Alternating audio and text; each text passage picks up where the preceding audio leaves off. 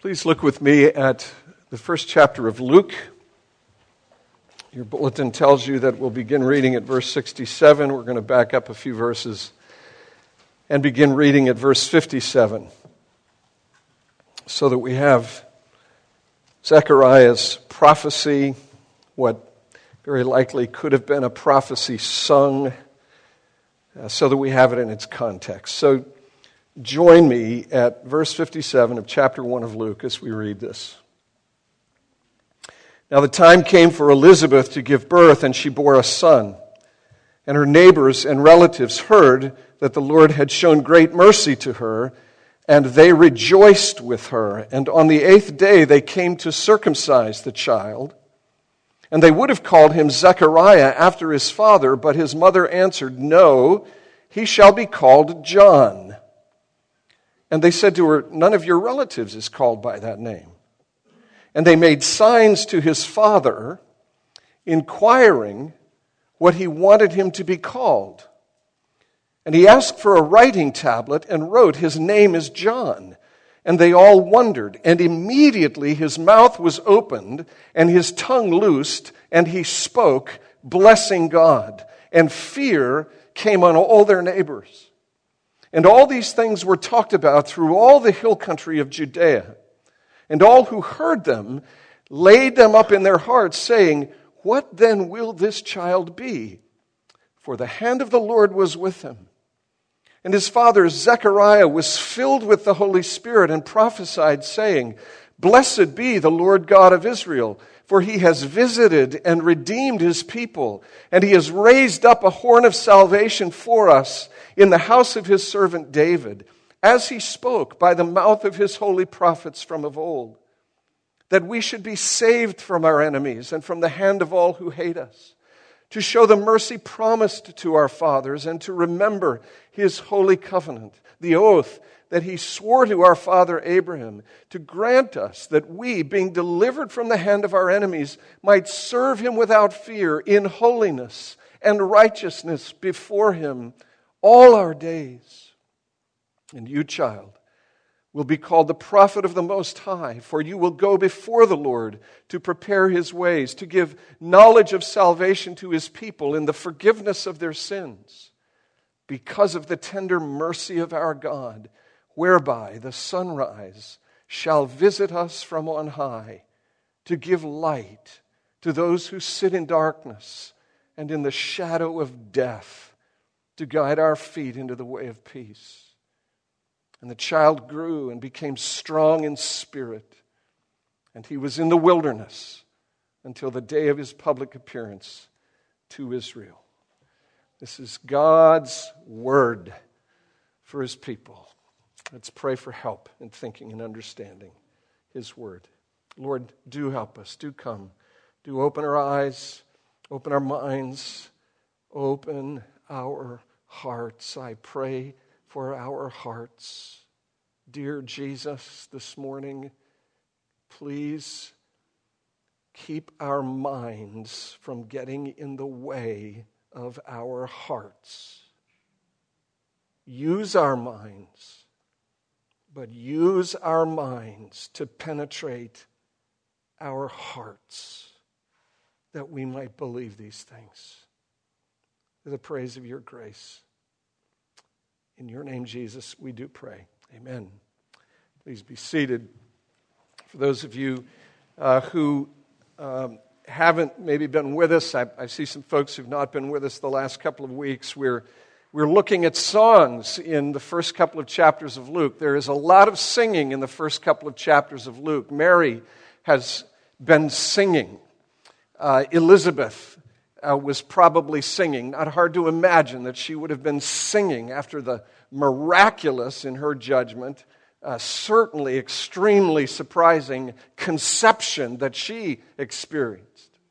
Angels are going to sing. Simeon is going to sing on the day that Jesus is presented in the temple. There's a lot of singing, and the word rejoice occurs repeatedly. It appeared again in this passage we've we've read this morning. Rejoicing is everywhere, singing is everywhere. And the singing on this particular occasion whether Elizabeth's or perhaps Zechariah's, is on the occasion of the birth of John. And here is now this child promised, promised to an old man past hoping that he would ever be a father, promised to a woman, an old woman, past the years of being able to conceive and give birth. They are now parents. And Zechariah, who has been mute, unable to speak, and probably deaf as well. Because the word that's used to describe a person who is mute can also be used to describe a person who is deaf. And maybe you picked it up in the text that when Elizabeth was asked what the name of the child would be, she said his name is John. Well, then the people made signs to Zechariah, asking him what the name would be. So he was probably both incapable of speaking and incapable of hearing. Ah, there it is again. Silence. He's not able to speak, he's not able to hear. And, folks, what is it that breaks the silence? Yet again, it is the word that was given to Zechariah from God through the angel. His name will be John. And when God speaks, you remember the commercial? Even E.F. Hutton listens.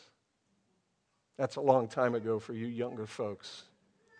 When God speaks, the silence is broken. And it was broken and Zechariah erupts in this prophetic and quite probably, certainly wouldn't be surprised to learn this prophetic song, singing yet again.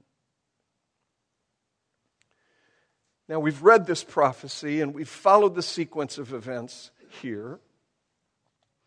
But what I'd like for you to do with me this morning is actually go back to the beginning of this gospel. Right? We've, we've, we've looked a little bit at Mary, we've looked at her song. Before that, we looked at Zechariah and his experience in the temple and his muteness and his deafness. And now here is Zechariah erupting in song, erupting in praise, uttering this prophetic word under the inspiration by the power of the Holy Spirit. But I'd like to go back to the beginning of this gospel. And I'd like for us to ask this question What was Theophilus thinking as he read this?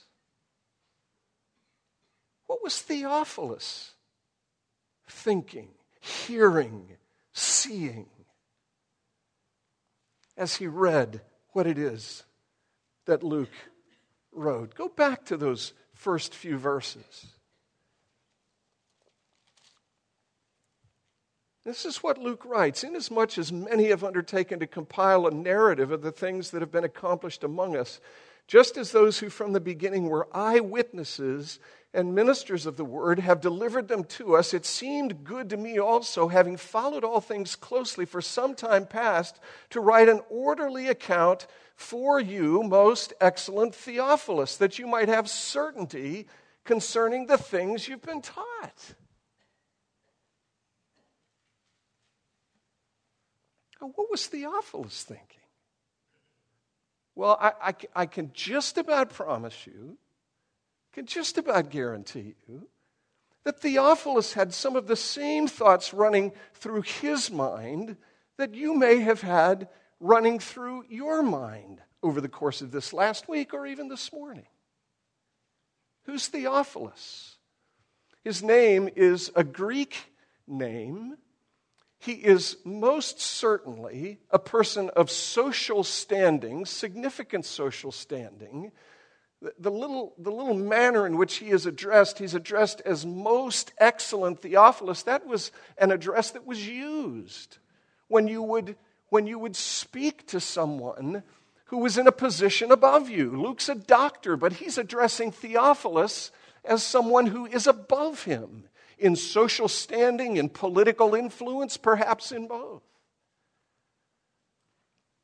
And what is Luke doing in this long, 24 chapter long letter, in effect, that he writes for Theophilus? Well, he tells us he's giving an orderly account of the things that Theophilus has heard about, that he has been taught. And again, if you're Theophilus reading this, you're thinking immediately as you move into this gospel, there's a lot of tough stuff here. There's a lot of tough stuff here. So, what is Theophilus hearing? Let me suggest a couple things. Theophilus is hearing sober history. Theophilus is hearing sober history. He's hearing tough stuff, things like miracles and miraculous conceptions and angelic beings. He's hearing all of that rooted, grounded, connected to, woven into real history, very recent real history. And here's the second thing that Theophilus is hearing he's hearing of a living hope. He's hearing of something rooted in history, and he's hearing of a living hope.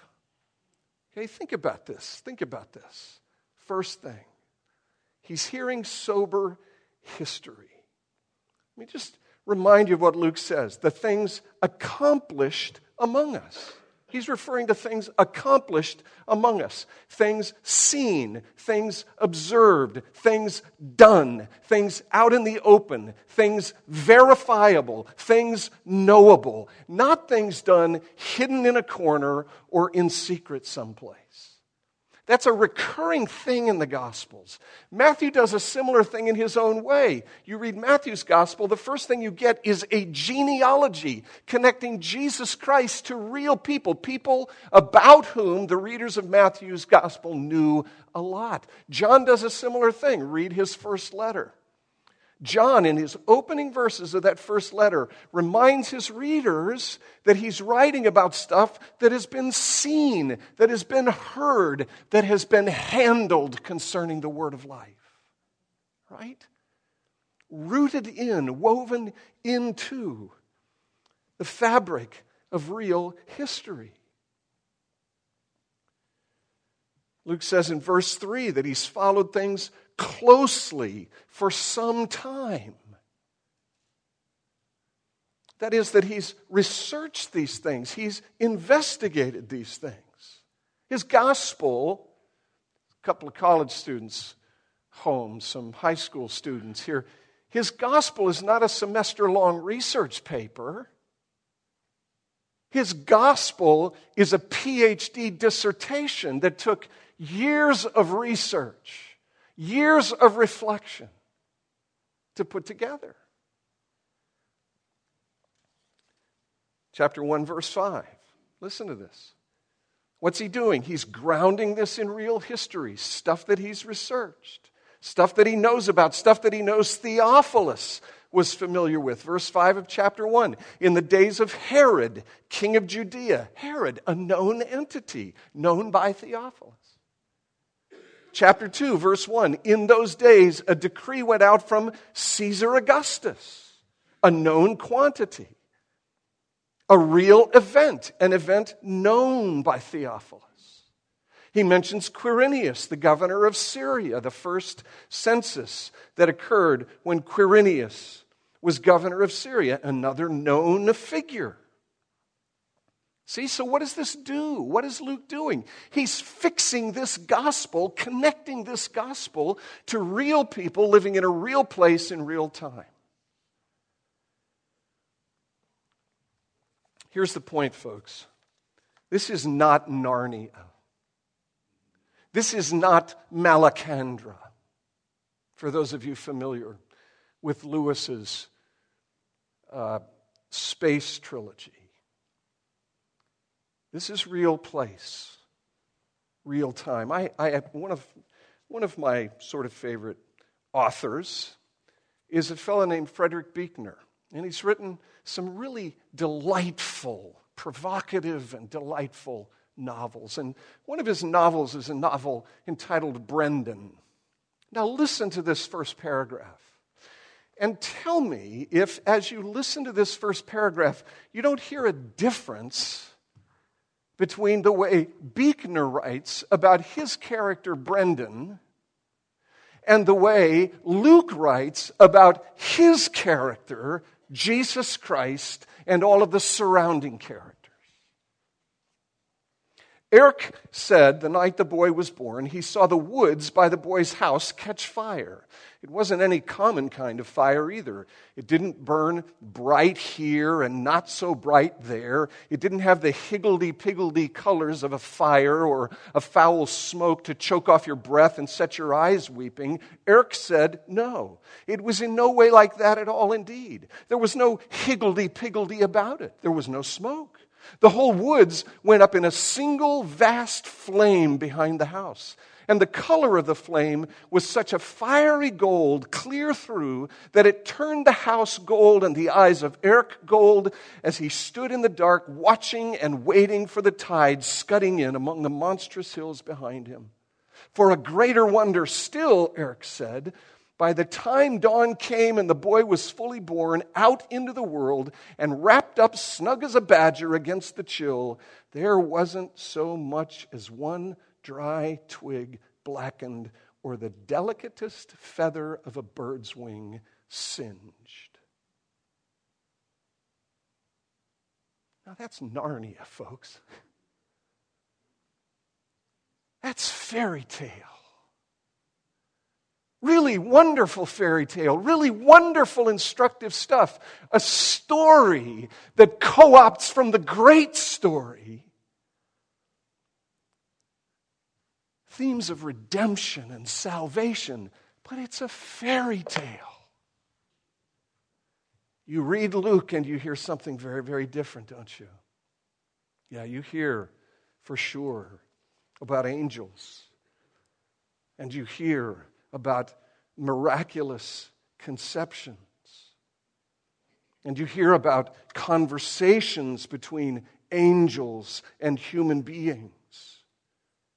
And then you will hear about the whole of the heaven exploding and erupting because of a chorus of angels. And all of this, folks, is reported by Luke in a very matter of fact way in a very matter of fact way, in a very straightforward way. I suggested to you a couple of weeks ago that you read these first chapters and you watch for this, you observe how ordinary is the extraordinary in the Gospel of Luke.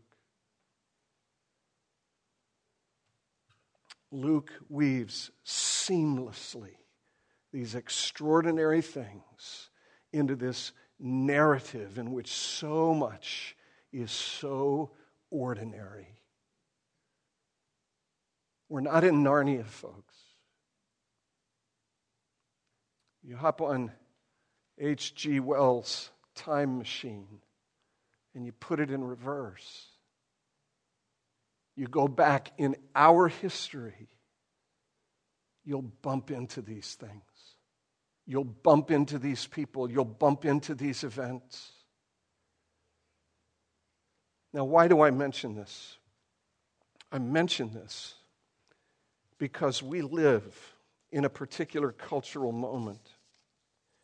I mention this because we live in a cultural moment in which rationalism and empiricism, the rationalist and empiricist mind dominates, prevails, and is pervasive in our culture. And let me just remind you this is not to try to be smart or sophisticated or anything else, but let me just remind you what rationalism is when you distill it down. Rationalism, the rationalistic mind says if I can't reason to it or make sense of it, it isn't true. And empiricism says if I can't measure it, it isn't true. right? If I can't smell it, taste it, touch it, measure it in some way, it isn't true. And Christianity ends up be re- being rejected out of hand as being impossible, unreasonable, childish, juvenile in this modern, sophisticated world of ours, in which things measurable and things reasoned to become the standard against which everything else is judged. Now, I, I have to plead with you and beg you that if that is where you are this morning, if you have fallen prey to the rationalist, empiricist spirit of the day, you simply recognize this.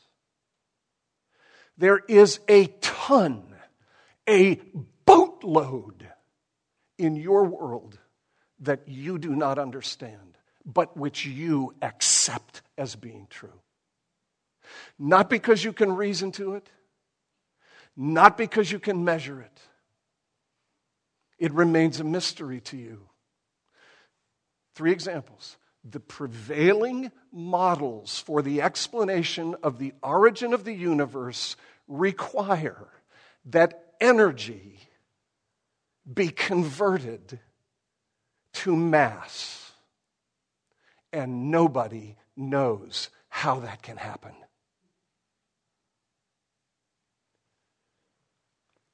Everybody acknowledges and accepts that gravity is a reality. But do you know that nobody understands how it works? Nobody can explain how it works. And then there's this thing called, and I am not a scientist, but I have scientists who are friends. And so I vet this stuff with them before I bring it here on Sunday mornings.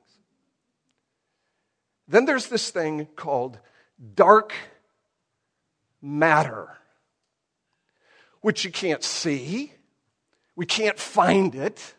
We don't know how it works or exists or all of the implications, but it is there. And we don't know why or how. Folks, all I'm pleading with you about is that you contemplate and consider your own world view, if that is your worldview, and acknowledge that there is a whole host of things in your world which you cannot understand. So please, I beg you, because the stakes are so high, don't dismiss Luke's account of reality simply because you find things in it you cannot reason to, you cannot explain, you cannot measure. That is a really dangerous thing to do because the stakes are very, very high. And then let me suggest that you not do this other thing. And I don't take this personally. I frankly, I frankly don't care at one level that intellectual people, sophisticated people think that I'm childish or juvenile. But please don't think that of Theophilus. Luke wrote this gospel for a man of social standing, quite likely a person of significant political influence, and remember his world. Remember that his world was the Greco Roman world. Remember that his world was the world of Herodotus and Thucydides and Seneca and Virgil. Remember that his world is the world of Socrates and Plato and Aristotle. Remember that his world is a world in which Romans built roads and aqueducts that are still there today. Don't dismiss these people as being childish and juvenile or in some way wrapped up in some silly, superstitious mystery. That is not Theophilus. And frankly, I think Theophilus would have loved Mary. When he read that first chapter and he heard of this angel exploding into the material world and having this conversation with Mary, I think he would have thrilled to read that Mary, verse 29, tried to discern what sort of greeting this was. The Greek word is the word from which we get our word logic. Mary thought about this. Mary tried to understand this, and there's a little preposition that's attached to that word. It's the word through. She tried to reason this through, she tried to think this through. She didn't dismiss it out of hand, you see, because she had a different presupposition. Her presupposition was the presupposition that the infinite personal God who is really there can do things like this. He can break into the world that He has made and which He sustains. He can do it in the person of an angel. And a little bit later, the angel will say to Mary, Mary, you know this. Nothing will be impossible with God. And so, what does she do when, the, with that presupposition, not dismissing God, but living out the reality of what has been woven into the fabric of her existence from her childhood? What does she do? She tries to understand. She uses her mind to engage what she is encountering. And she goes, and I think Theophilus would have loved that. And she goes on to ask questions How will this be? How will this be? Because I'm a virgin. And you know, I think there's a great deal more going on in Mary's head than just the question of a conception. I think Mary has other things going on because the promise that is made to her by the angel Verse 31 of chapter 1 She will bear a son.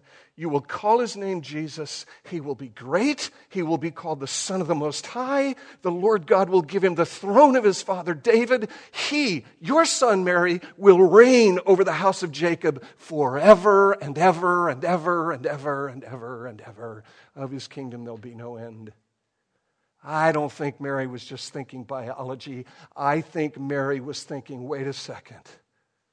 I'm not only a virgin, I'm poor, I'm obscure, I have no standing, I don't have royal blood in my veins. How does that happen? She asks questions. And I think Theophilus would have loved that as well. And the angel then speaks to her, a peasant a poor little peasant girl who knew enough, we've said this before, who knew enough science to know how babies are made, as did Luke, who was a doctor. And Mary, this peasant girl, is not some gullible, unsophisticated, pre modern, primitive teenager. She is a woman with a life sustaining presupposition. And that presupposition is the existence of the infinite personal God who is really there and who accounts for everything from angels to gravity, to the conversion of energy to mass. He is big enough to account for it all.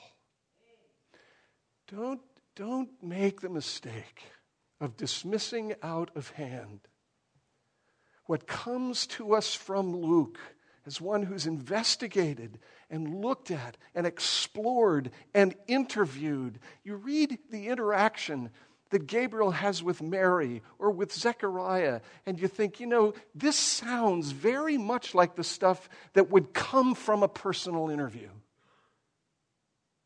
That's what Luke did. Traveled with Paul for a long time, was in Judea, had the opportunity to go to these places, talk to these people. He says, doesn't say it explicitly, but he says, and you can draw out the implication that he has investigated these things, he's talked to eyewitnesses.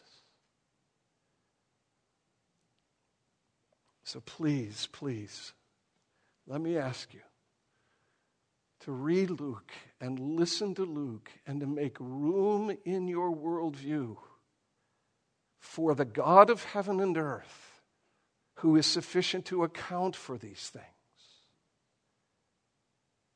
Because if you don't, and here's where the stakes get incredibly high, if you don't make room for that God, I tell you, you give up, you forfeit the hope that is pervasive in these chapters and throughout the gospel in the person of Jesus Christ. I just, I just want to observe this. I want to observe this second thing that as Theophilus read this gospel, he would have, he would have seen these remarkable things, extraordinary things woven into the fabric of the ordinary. But even more importantly, he would have heard hope. He would have heard hope. Folks, this is a word you need. You need this word. I need this word.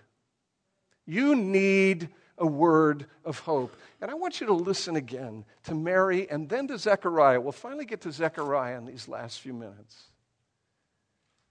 I want you to listen to Mary. We made passing reference to this last week. But I want you to hear Mary and Zechariah singing of hope. Verse 50 of chapter 1 this is Mary. His mercy is for those who fear him from generation to generation. He has shown strength with his arm. Now, here, uh, before I finish this, let me just ask you to note that all of these verbs come over to us as in the past tense, both in Zechariah's prophecy and in Mary's song. He has shown strength with his arm. He has scattered the proud in the thoughts of their hearts. He has brought down the mighty from their thrones and exalted those of humble estate. He has filled the hungry with good things, and the rich he has sent away empty. He has helped his servant Israel in remembrance of his mercy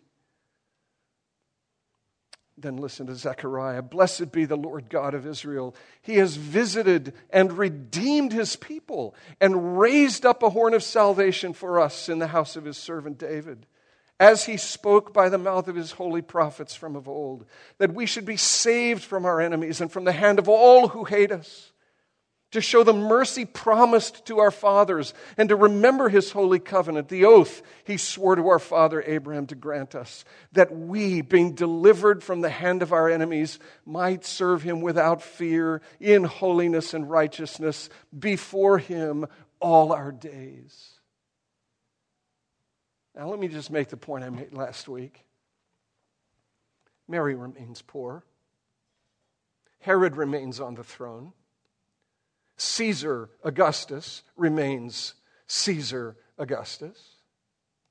Self righteous Pharisees, power grabbing, self righteous Pharisees are still running around Israel, belittling, berating, whether explicitly or by the implication of their theology. Oh, if only you could be like us. Acting as spiritual oppressors, acting as big brothers, like the elder brother in the parable of the prodigal son, who didn't love his father enough to leave home and go find the wayward younger brother, but paddled around in his own self righteousness, his own self absorption. That's pervasive in this culture, folks, and it does not go away. And I said to you last week not only does Mary remain poor, but her son will remain poor, and her son, in the gracious, glorious providence of God will become a target of the conspiracies of the lofty and the proud and the mighty. And he will die. So, what's going on here? Folks, this is how you live the Christian life. Here's what's going on Mary and Zechariah, along with the whole of the rest of the New Testament, drag future realities into the present so that those future realities define life for me. And when those future realities begin to define life for me, not current circumstances, not political powers, not socioeconomic realities, not even racial and ethnic divisions, when those future realities begin to define reality for me, everything begins to change and joy erupts and explodes. You understand what I'm saying? You, as a Christian, live moment by moment in the midst of this world, but what defines reality for you? What is it? It's the future.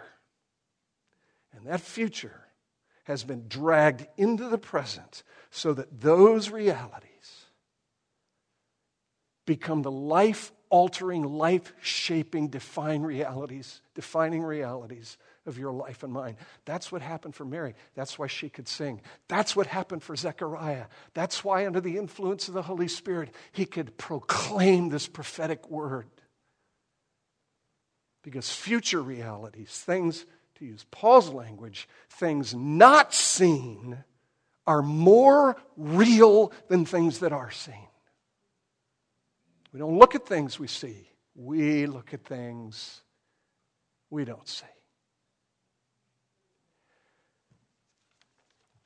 A friend of mine turned me on to, put me on to,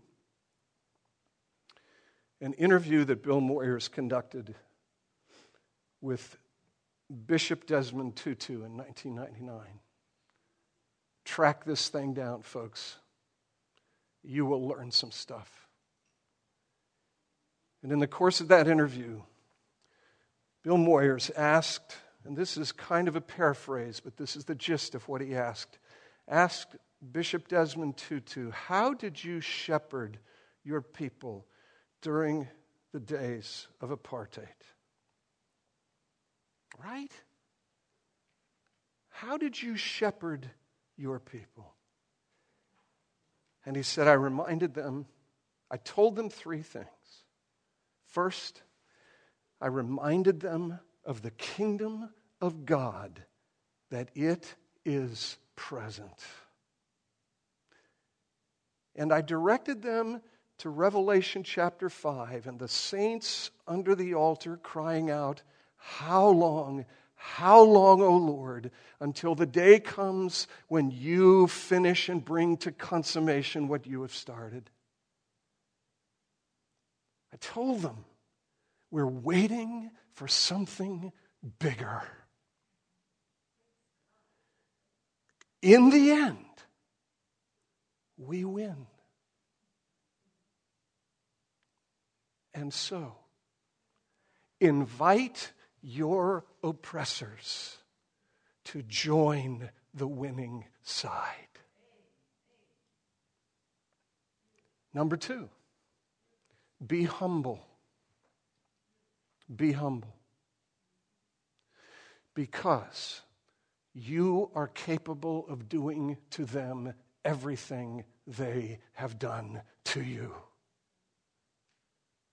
This is a man this is a man who understood and understands the depths of human sin and depravity. Be humble, for you are capable of doing to them everything that they have done to you.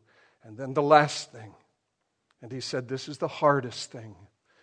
I remind them and I seek to convince them that the verdicts pronounced against them whether literally in a court of law or by the voice of a culture which seeks to belittle them, the verdicts pronounced against them are not the last word. The last word is You are a child of the King.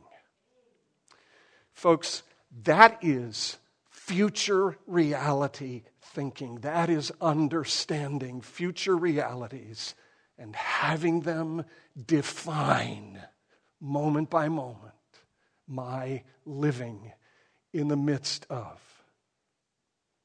what the Heidelberg Catechism calls this sad world. Folks, it is sad. But there are realities that bring hope into the midst of it. So I plead with you again. I plead with you at this season of the year that you not dismiss these things as mere tradition, that you not dismiss this idea of the incarnation as something silly or frivolous, that you not patronize people like Theophilus who heard from another well educated man of this glorious weaving together of the ordinary and the extraordinary that birthed a lasting hope in the heart and soul of Mary, in the heart and soul of Zechariah, in the heart and soul 20 centuries later of Bishop Desmond Tutu in South Africa, and countless tens and hundreds of millions of people. Please Make room in your world for the God of heaven and earth who acts in this way. Let's pray together. Lord Jesus, God incarnate, having come into our world, you will come again. You will finish what you've started. You will glorify your Father, and he will exalt you, the Son. And today, it is the glorious, marvelous work of the Spirit and the glorious, marvelous privilege of the church to make these things real. Would you do that in our lives, each of us here in this room? And would you do it throughout this world to the praise of your glorious grace? We ask Jesus in your name. Amen. Let's stand together and sing.